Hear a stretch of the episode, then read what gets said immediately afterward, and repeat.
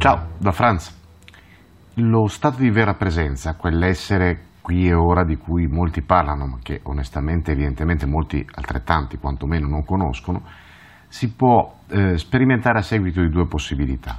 La botta di culo, che poi tale non è, e la botta di sforzo e lavoro. Il primo caso, ad esempio sperimentato da Eckhart Tolle, è quello per cui ad un certo punto, senza un apparente motivo, ti ritrovi presente è una botta di culo dal punto di vista del tempo relativo, nel senso che puoi avere o non avere memoria eh, di, di, ciò che in altri tempi diciamo, hai fatto per arrivare in quel punto, ma è comunque frutto di un lavoro che devi aver fatto da qualche parte nel corso della tua storia. Ed è per questo che prima ho detto che non è davvero una botta di culo. Ma al di là di casi isolati come questo, i poveri esseri umani come noi, per arrivare a quello stato, devono fare uno sforzo preciso protratto per tutto il tempo che serve affinché ad un certo punto, che non si sa mai quando è, lo stato di presenza divenga reale. Mm?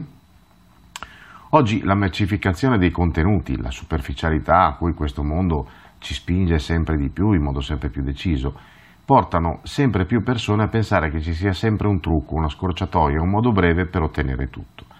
Ed è per questo, in fondo probabilmente più per questo che per altro, che individui raramente in buona fede, più spesso semplicemente privi di scrupoli, eh, hanno un buon gioco nel proporre dei surrogati della ricerca interiore, promettendo appunto sistemi e soluzioni di rapida applicazione.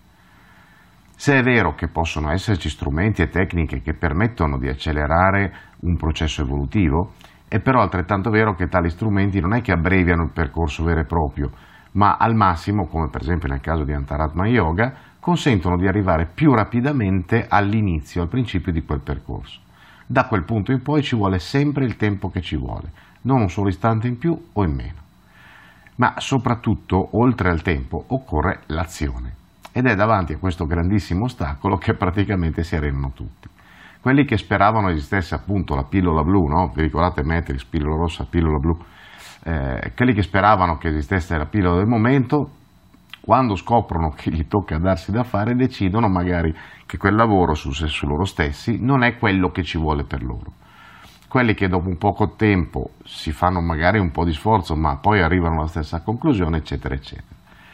Qualunque ottenimento, se possiamo usare questa, questa parola, nel campo della ricerca interiore richiede applicazione e sforzo quantomeno in questo mondo, diciamo, in cui la materia, oltre a non fare sconti a nessuno, eh, richiede un pesante pedaggio per essere in qualche modo influenzato dalla volontà o dal pensiero o da entrambi.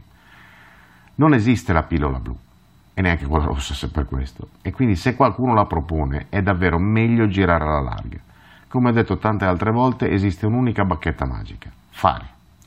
Se non facciamo almeno un passo non cambierà mai nulla. Occorre fare, ma non solo, occorre fare la cosa giusta nel modo giusto per il tempo giusto. L'unico tempo giusto per fare qualcosa è questo momento. L'unico luogo giusto da cui iniziare è questo punto. E non sto dicendo per amore di retorica o gusto di scherno o di battuta, eh? solo perché non esistono altri momenti o altri luoghi, solo qui e ora. Ci si vede in giro. Benvenuti su Franz Blog, canale video e podcast Trovate questo contenuto e tanti altri su franzblog.tv in versione scritta, video e audio.